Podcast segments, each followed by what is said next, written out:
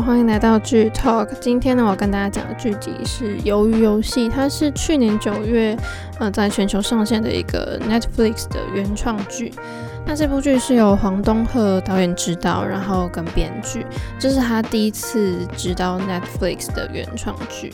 那剧情我应该是不用多讲，大家都知道嘛，就是总共有四百五十六个人会参加这个游戏，他们的背景都是都是不一样的，但是都一样在经济生活方面走投无路了。然后男主角陈其勋呢，他就在那个地铁的月台就遇到那个一个神秘男子嘛，就是孔刘，然后呢他就给了他一张名片，邀请他玩一个。奖金非常丰厚的游戏，然后他就是陈其勋，为了争取到他女儿的抚养权啊，还有要医治他就是生病很严重的母亲，所以他在半信半疑之下，他还是加入了这个游戏。然后呢，失败的人呢就会面临死亡淘汰的命运，但是最后获胜的人是可以获得高达四百五十六亿韩元的奖金。那这部剧集的它这个名字，它是取自于名字很相似的这个韩国的传统的儿童游戏，是导演黄东赫根据他自己就是早年经济困难，还有韩国的贫富差距等等，去构思了这部剧的剧情嘛。那整个故事就是围绕着这个鱿鱼游戏这个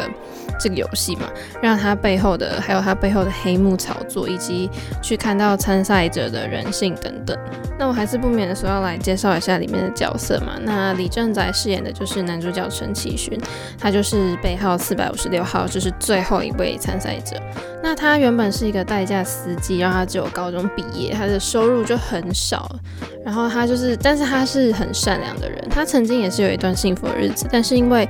他待了十年的公司就重整，然后他就失业了。然后他又经过了几次创业的失败，所以他就在。债务跟赌博之间就是来回徘徊，然后他三年前呢，跟他的前就是前妻离婚之后呢，就是过着漫无目的的生活。然后李正宰他扮演的这个角色其实是有点颠覆他以往的角色魅力嘛。然后因为他这个的角色的原型是两千零九年双龙汽车反裁员员工罢工事件的这个组织者。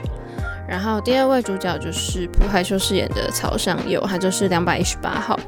他之前是一个证券公司的组长，然后也是陈其勋的小时候的玩伴。然后他其实是很聪明的，然后他就以很优异的成绩考进了这个首尔大学经济系。那毕业之后，他就到一家就是大的投资企业。但虽然说他外表是很成功，可是他其实滥用他的职务，就是盗用公款啊、投资股票等等。但是却因为就是他的这个投资失败，然后就沦为一个身上有背负着超过六十亿韩元巨额债务的失败者。然后他就是因为他没办法面对他的亲朋好友嘛，所以就让他决定说，哎，要参加这个游戏，改变他这个状况。再来就是吴永珠饰演的吴亦男，就是当中的一号零零一。那他是一个患有呃癌症末期的七十多岁的老人，他是里面最年长的游戏参与者。然后他因为小时候可能他都玩过这些传统游戏吧，所以他在里面其实也算是有经验的人。然后他在里面的那个呃心里就是想说，反正生命非常短暂嘛，与其就是被这个游戏所吓到，还不如就是每一场游戏都全心全力的投入玩这样子。再来是郑浩娟饰演的江晓，他就是六十七号，他是一个脱北者，然后比较沉默寡言，然后他就是靠当扒手谋生嘛。然后他之前其实跟男主角有一段姻缘，就是他之前去偷了陈其勋赌博赢来的这个四百五十六万韩元，然后。就是江小在脱北之后呢，就是他带着弟弟脱北，然后那时候打把弟弟就是独自留在孤儿院，然后他很希望可以把他的母亲也从就是北韩带到韩国来，所以呢他就来参加了这场就是游戏。然后呢，这位这个选角其实蛮有趣，就是其实张浩娟是在新的经纪公司的请求下，就是去就发了试镜影片给这个剧组。然后他当时其实是正准备参加纽约的时装周吧，然后他也是没有太高的期望就参加了这一次的试镜。但是导演黄东赫看到他就是发来的这个试镜影片呢，就觉得说，哇，他真的太符合这个角色了，第一眼就相中他了。再来呢，就是里面的呃江德秀这个角色是由许成泰的这演员饰演，他是里面的一百零一号。他在里面就是一个很贪得无厌的黑帮啊，然后在赌场里面欠钱，然后就到处被追杀，然后他也是走投无路了，所以才加入这个游戏，可以就是希望可以赚赚回他的那个钱。然后他就是比较残忍吧，比较暴力，然后唯利是图这样子。所以在游戏中就召集了一群也是流氓的人组队嘛，然后就是都是不惜牺牲别人，然后赢下比赛。然后再来要介绍的角色是就是金书玲，她在里面就饰演韩美女，就是两百一十二号。她呢是一个。很会就是逢场作戏的人啊，然后又有点神经质的女生，也是非常典型的墙头草，哪边强势她一定是马上靠过去，所以你就看到她时不时都在换边，就是也是以另外一种方式保护自己啦，然后去组织一个团队吧。再要讲到的这个角色就是里面来自巴基斯坦的这个非法外籍劳工，就是那个阿里阿卜杜勒，他是由演员阿努潘崔帕西饰演的。那这个角色呢，他为了过上好日子嘛，然后就带着妻小就是到韩国。然后他因为就是他有发生的一个工作的工伤吧，就是工业事故，可是他始终没有得到他们公司的这个医疗补贴，甚至还被公司积欠了半年的薪水，所以他真的活不下去了，所以他就要加入这个游戏。然后对于这个角色的选角呢，黄东赫导演就表示说，他希望就是在韩国找到一个。就是优秀的外国演员其实是很难的，然后他最后选择了这个呃崔帕西，是因为他的情绪表演能力跟他的流利的韩语，就让他觉得说，诶，他蛮适合这个角色。那再来我要介绍的角色就是魏古卷饰演的黄俊浩，那他这个角色是一个首尔的警察，然后他正在寻找他失踪的哥哥，然后他在哥哥租屋的地方就发现了一张。画有那个有游戏那个图案的名片嘛，所以他就决定说他要潜入这个组织里面卧底，然后去查他哥哥的行踪。对，这里面的人物也是非常多，当然他的配角群也非常厉害哦，比如说孔刘啊什么的。那孔刘跟李秉宪其实之前分别在电影《熔炉》跟那个《南汉山城》呢，都跟黄东赫导演合作过，所以他们两个人都是受邀来剧中就是扮演角色，都为了这部剧就是吸引不少人气跟关注嘛。那接下来我要先跟大家讲一下，就是导演对这个作品的诶，算是心路历程吗？就是这部剧它到底是怎么被拍出来？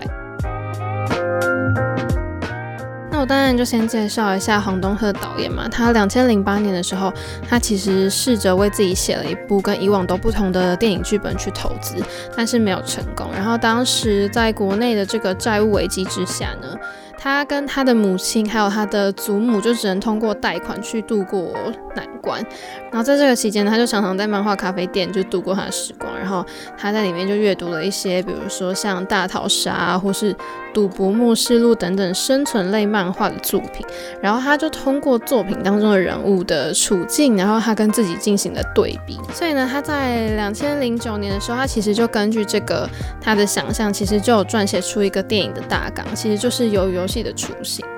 那黄东赫导演就说，他其实想写一篇是关于现代资本主义社会的预言，然后可能讲述一些类似于现实生活中的竞争激烈的故事。然后他也觉得说，他想要使用那种他们真的就是我们真的在现实生活中都会遇到的那种人物的形象。那其实也担心说，在当时的这个社会背景之下，这个故事会显得很难懂，而且有点诡异。然后他后来尝试就是向很多的制片公司啊跟演员推销这个剧，但是他其实都被拒绝，然后表示说就是很不切实际啦，而且又很奇怪，所以呢，最后才导致他这一个作品一直都被搁置。但后来的十年呢，黄东赫导演其实通过了其他部作品，都是有得到很好的佳绩。比如说，就像我刚刚讲到的，就是二零一一年的《熔炉》，然后跟二零一七年的《南汉山城》。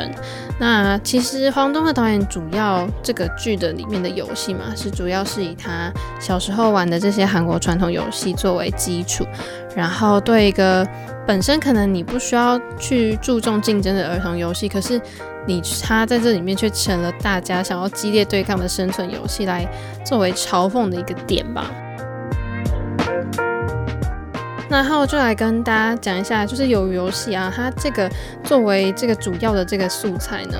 它其实是流行在一九七零跟八零年代的一个儿童的游戏。然后像是里面的一二三木头人啊，是因为它可以一次的淘汰非常多的玩家，所以呢，黄东赫导演也把它选到这个作品里面。然后他也表示说，在这个游戏当中，你可以看到说，诶，这个场景的人们会因为呃无序的移动静止，然后可能被视为一些比较荒唐啊，可是又令人感到悲哀的群体舞蹈吧，他是这样想的。然后他也说，他其实选择了比如说碰糖的游戏啊，可能是会影响到产品的销量吧。所以就是像他，呃，比如说他就说，在《实战朝鲜》上线之后啊，里面的那个黑莉也是一样，就是热卖。然后他说，比如说像一些什么抓石子啊，或是我们熟熟悉的什么东东东大门啊，这些游戏都是他其实有备选的。然后黄东赫导演其实花了半年的时间在写前两集的剧本，然后后来就是其实有寻求朋友的帮忙，然后才可以有推进这个进度。然后他也是克服了这些在准备这部剧的时候的挑战，所以他其实也是身心俱疲啦。所以你知道他在制作这个第一季的时候，他就掉了六颗牙齿，真的是。太就是太敬业嘛，就是他真的为了完成这个剧本，其实是花了非常多的心力。然后他其实就有说啦，就是他短期应该是不会写第二季的剧本，因为他其实现在还没有对续集故事有什么就是好的计划这样。然后他有可能会召集一支好的编导团队来帮助他，不然他真的太辛苦。而且他其实也在构思一部电影嘛，所以就算。嗯，拍完第二季也可能是拍完，就是他现在在构思的这个电影之后了。然后他在接受就是访谈的时候也说，如果有第二季的话，第二季可能会聚焦在代表人物的故事吧，然后可能融入更多警方的情节。然后他就说，身为前警官的他，就讲到说，他认为就是警察的问题其实不只出现在韩国，因为他曾经其实也在国际新闻上面看到，警察在解决事情的时候都是很缓慢的。就是因为他们没有及时快速的处理，所以才会导致有更多受害者啊，或者是局势越来越糟糕等等。这其实也是他里面一个很想讲的东西。然后在二零一九年的时候，就是 Netflix 就采纳了这个黄东赫导演的剧本，然后也在同年的九月就宣布说，诶，他会出这部原创剧。其实剧名最初是设定为 Round Six。那黄东赫导演也表示说，他相信啊，就是。嗯，二零二零年啊，跟二零二一年这两年的这个 COVID 的疫情是冲击了韩国各个阶层，然后更去表现出了他们的经济差异。所以他说，其实跟十年前相比，现在这个时间点啊，这些刚好他剧中这些问题会让这个故事，就在这个社会背景之下，会变得非常的现实。那当然，这个故事我觉得它剧中是呈现了非常大的一个社会问题嘛，因为它是描述说这些参赛者其实很多都是有债务，就是背在身上非常大的债务，然后他们为了要赢得这个奖金，所以才去挑战这个生存的游戏。然后因为就是因为它呈现了韩国的社会问题，所以观众就是就是一致好评，因为他们觉得就是很呈现出韩国的社会现状这样。然后像其实之前电影《寄生虫》啊，就《寄生上流》嘛，也是因为呈现了这个韩国贫富家庭的的差距，所以就是让大家都非常的喜欢，然后也是成为了奥斯卡金像奖的最佳影片嘛。然后，因为可能许多外国观众都是过去可能不是很了解社会面临的问题，但是比如说像从这个《寄生上流》，他们就开始走进了这个了解这个世界。然后，因为也因为这个韩国的影视作品慢慢的走进西方的主流媒体，所以大家透过电视剧啊或是电影，所以才对这个韩国社会有所认识。第一个，其实我想讲的就是可能是脱北者的遭遇吧，因为它里面是触及到一个。我觉得应该是韩国社会普遍存在的这个脱北者的问题，因为像江小编号六十七号的玩家，他就是一个脱北者，他逃到韩国之后，他就是只能靠当扒手谋生嘛，然后其实就是反映出脱北者到韩国之后的一个困境。而且在就是 COVID 之前呢，其实每年都有超过一千名的脱北者前往韩国。虽然韩国政府有协助脱北者的一个安置的计划，但是其实很多脱北者到了韩国之后，都是陷入了这个生活的困境，尤其他们可能就会受到歧视跟怀疑嘛。所以你可以看到，就是这个角色呢，姜晓他在剧中其实他也是一直试图着隐藏自己的身份，然后还要模仿南韩的口音啊，然后希望可以获得奖金，就把脱北失败的家人都接来韩国。那究竟脱北者到了韩国之后会发生什么事情？其实对于这些脱北者来说，他们在南方可能就是会重新安顿嘛，但这仅仅是一个开始而已。其实很多人他们都必须去学习，比如说高科技啊，然后民主社会的一些基本生活知识。例如说，他们要学习怎么使用信用卡啊，或是呃去了解到这个南韩的政府是怎么运作的。然后他们刚到南韩呢，有一开始一段时间，脱北者都要被韩国的情报部门调查，然后也要跟他们就是汇报状况。然后就是他们在。就是三个月之后呢，他们就会被安排到一个叫做统一院的学校去学习跟生活。然后这个机构是由韩国政府去管理的，就是等于一个重新安置教育的设施。他们在这边呢，就会学习韩国的各种知识啊，比如说如何使用 ATM 啊，或是去嗯使用韩国现代的这些交通工具啊，然后怎么去找工作等等。然后去学习韩国公民的民主社会这些东西，然后当然有一些社区中心会重新安置，提供资源嘛，然后他们就会把重点就是放在可能前三个月这个时期，然后帮助脱北者去熟悉当地的社区等等。然后他们从这个统医院学习结束之后呢，他们就会得到分配的一个公租房。然后可能会有辅导员啊，去就是帮助他们已经安顿好这些脱北者去打扫房间啊，或是提供额外的支持这样子。那谁来照顾就是后续的这些事情呢？其实就是定居韩国的这些脱北者呢，他们会被指派的一名警察监视吧。就是，但也其实我觉得可以把它讲成说是，嗯、可以看作是。被分配给了一个当地的好朋友的形象嘛，就是这个警察他会时不时的检查，然后去问候他们嘛。那有时候他们就会成为朋友啊，然后他们通常是比较年长的一些警察，然后可能就是父亲的形象。然后他们是把它说成就是比较像社会服务啦。那当然，我觉得很重要的是在心理健康方面也是需要一些咨询服务的。然后，但是就是韩国的学者其实说这是一个他们需要改进的地方，因为像一九年的时候，其实有一位脱北者跟他的儿子就被发现他们死在一间韩国的公寓里面。然后这个问题就被大家拿来聚光灯下，就是检视，因为媒体报道说他们是饿死的，然后他们的邻居也说他其实长时间的都是很焦虑不安的。然后其实因为很多脱北者都会受到极度的创伤嘛，但是他们不知道去哪里寻求帮助。但是在是根据他们的调查，可能有里面有十五趴的人承认说他们会有自杀的念头，这其实比韩国的平均水准高了十趴。所以呢，学者是觉得心理健康是需要去改，就是这个措施是需要去改善的，就是希望可以让他们意识到自己其实有这些心理问题，然后可以顺利的去寻求帮助。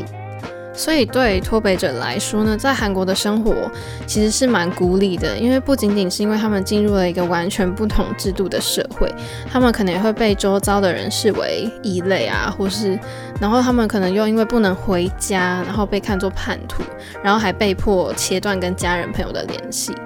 所以其实这对他们来说是会造成蛮大的创伤的。第二个社会问题呢，我觉得很明显嘛，就是贫穷问题。在其实在，在呃有一个呃数据显示呢，韩国有十七趴的人口其实是生活在贫穷线底下的。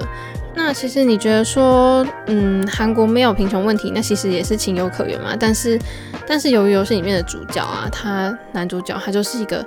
穷到连他连他女儿的生日礼物都买不起的一个失业的人。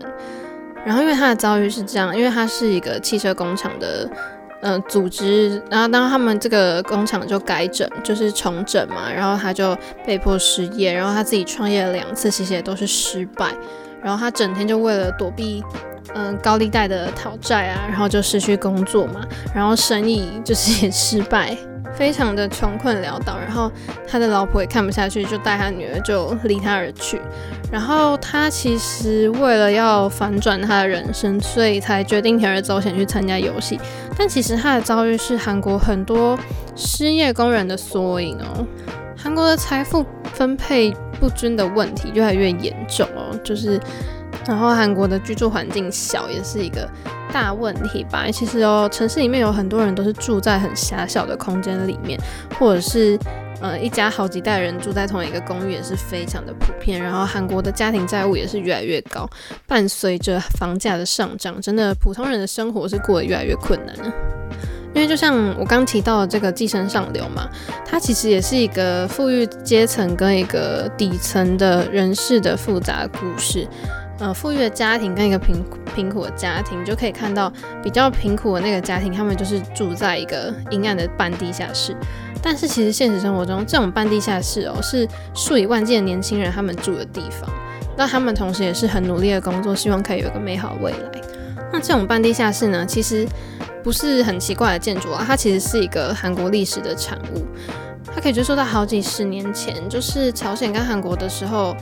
有他们有冲突嘛？然后在一九六八年的时候，朝鲜的突袭队就潜入了首尔，然后要去执行这个暗杀韩国总统的任务。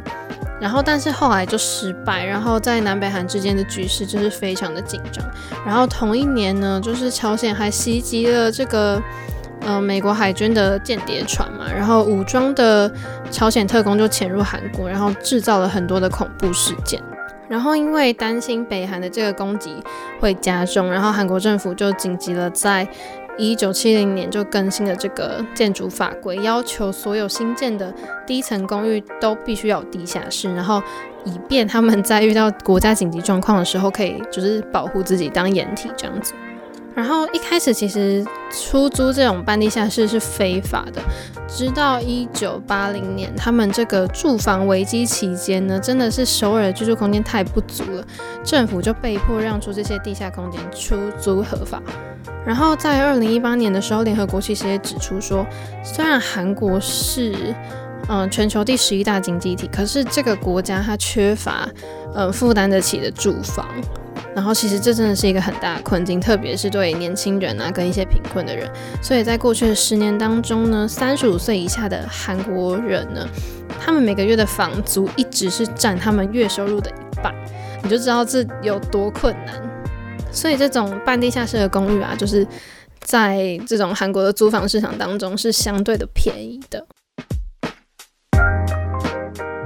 那这里面还有第三个社会问题，我觉得跟可以跟大家小聊一下，就是可能移工或是移民他们都会受到剥削的问题。其实外国移工在韩国还是面临了很多很严重的问题，比如说像是呃这个剧中的玩家阿里嘛，他就是一个巴基斯坦的外劳，然后他因为工伤事故，然后又被债主嗯、又被雇主拖欠医疗费跟工资，就让他生活陷入困境。但是巴基斯坦其实不是韩国人数最多的呃。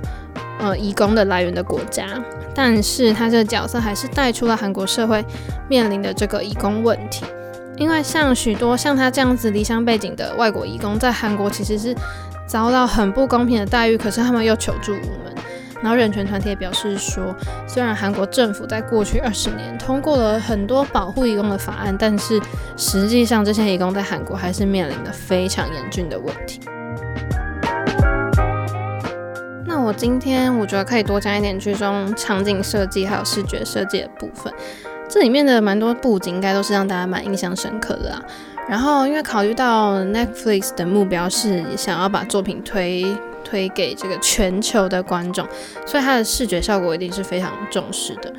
然后呢，有一些的游戏它的规则虽然因为嗯、呃、就是语言的关系，所以它其实做出了蛮多简化的调整。例如说，玩家跟工作人员呢，他们就穿着不同的制服，然后颜色是非常强烈对比的，然后就是布景啊跟服装都是很艳丽的颜色，就会给人一种抑郁的观感。这部剧的艺术总监呢，蔡景顺，他是从呃一九七零年代的这个新村运动去找到灵感，因为参赛者就是统一穿着这个绿色运动服嘛，然后是当时流行的运动服，所以呢，在剧中这个薄荷绿跟粉红色就是是贯穿始终嘛，然后其实这些都是源自于一九七零到八零年代的这个韩国校园用品跟他们课本的主题配色。那像迷宫一样的这个走廊跟楼梯呢，它其实是出自于一个视错觉的艺术作品相对论。那蔡景顺就说，其实这些看似无限延伸的阶梯，其实也是象征着一种对参赛者的束缚吧。然后参赛者的这个宿舍呢，就是以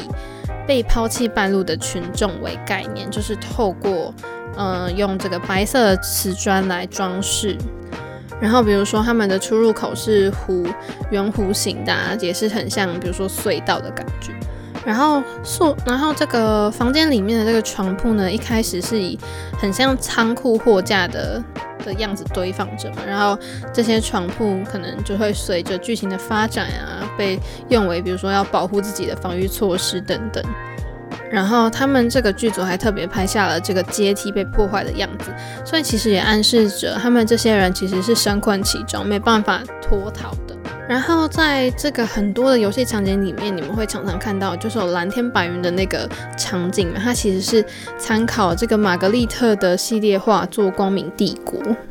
然后比如说像第八集出现的那个三角形的那个餐桌啊，它其实也是借鉴了朱迪芝加哥的这个装置艺术品晚宴。你可以看到它其实里面非常用心的去，它借鉴还有引用了非常多的这些位嗯艺术家的作品，可以让大家对于这个场景或是嗯，我觉得真的是可以感感受到他们的用心，他们其实是非常花很多心思在这个上面的。然后这当中当然也是有很多 CG 效果嘛，也是合成的。比如说，呃，那个石桥啊，他说其实实际在拍摄的时候离地面只有一点五公尺啊，但是这个距离已经足够让演员们就是觉得很紧张了，然后也可以让他们增添这个表演效果。然后这个你看到最后看到剧中的那个惊人的高度，当然是最后合成出来的。但是第五集出现的那个拔河的场景啊，其实真的是实际离地十公尺诶，就是其实也让一些演员真的实际因为就是就是怕高，然后进一步去产生他们表现出来的这个焦虑感。那这里面剧组花费最多时间来搭建的是第六集出现的那个打弹珠的街坊的场景，因为它就创造出了现实跟幻想结合的样子。然后可能就是影射了游戏本身的生与死的这个本质。然后贵，然后我觉得这里面大家应该蛮印象深刻的，就是那个贵宾的部分吧。我觉得很酷诶，因为蔡景顺说他们最后决定用就是动物的主题来对应就是人物的服装跟场景去进行设计。他是说，因为这些贵宾们就是以以取他人的性命为乐嘛，然后把。别人当成棋子的人，所以他在这些房间里面，他其实创造出了一种强权跟原始，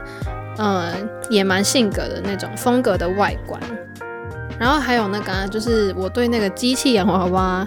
这个也是非常的有印象，就是看起来好像有点可怕嘛。它其实曾经出现在一九七零到一九八零的这个韩国的课本上面，封面上面。然后他的这个机器人呢，他的刘海啊，其实跟黄东赫女儿本人的刘海是很像的。然后蔡景顺也表示说，他采用这个让大家都很熟悉的角色，其实是为了，呃，让大家就是勾起童年回忆啦，然后跟参赛者这个剧中绝望的这个恐惧去进行对。然后这里面其实真的是应该会唤起蛮多韩国人的这个童年回忆吧，比如说里面的碰糖啊，这个就是他们可能小时候真的会去玩到的东西。然后这里面当然使用到非常多的碰糖嘛，然后这里面的椪糖呢是他们在嗯，他们去请求一位就是摊贩，然后在三天的时间内大量的去制作这些碰糖。最后就要来谈他们获得的奖项跟提名嘛，就是这部剧其实获得蛮多美国那个影视奖项的青睐，不仅颁发了美国电影学会的电视类特别奖，那制作人金智妍跟黄东赫也是在去年年底抱回了这个歌坛独立电影奖的电视讲座。然后今年年初呢，吴永珠演员也是夺下了金球奖的最佳电视男配角，也是成为第一位获得金球奖的韩籍演员。那这部剧也是第一部获得这个美国演员工会奖提名的这个非英语的剧集嘛。然后李正宰呢，他除了演出受到工会肯定之外，他也是得到了这个独立精神奖，还有评论家选择电视奖，还有评论家选择超级奖。这部剧也是，这部剧还是第一部入围美国制片人协会的非英语剧集。你就知道我刚刚就是这样子叽呱讲了一大堆奖项，你就知道这部剧集在全球的影响力有多大。好，那最后我就要来总结了。其实我觉得它有点让我小失望。为什么这样讲呢？可能是因为在看之前就是已经被大家捧太高，然后说超好看，一定要去看。然后我有时候就是听到大家这样讲，我反而就会。不太想去看，但是后来想说，好啊，短短几集，我还是去了解一下好了。其不然其实我被剧透到，我其实好像也是快差不多看完了。那剧情上，其实我觉得蛮多地方让我有点小问号，哎，就是好像没有交代清楚。但是我不知道是不是为了铺梗第二季啦，不然我就会觉得说，如果不是为了第二季去 say 的话，其实很多细节都没有讲完。比如说里面的工作人员是怎么选来的啊，或者怎么会有这些人啊？这些人是哪来的？那其实我觉得是很值得看啦，但是没有达到我心中对他那么高的期待值吧，我觉得。但是它还是一部非常值得关注的作品，然后当然我也是会去看第二季，如果出来的话。那今天的剧透就到这边，如果还想要听我聊更多剧集的话，下周记得准时收听我们的节目，我们就下次见喽，拜拜。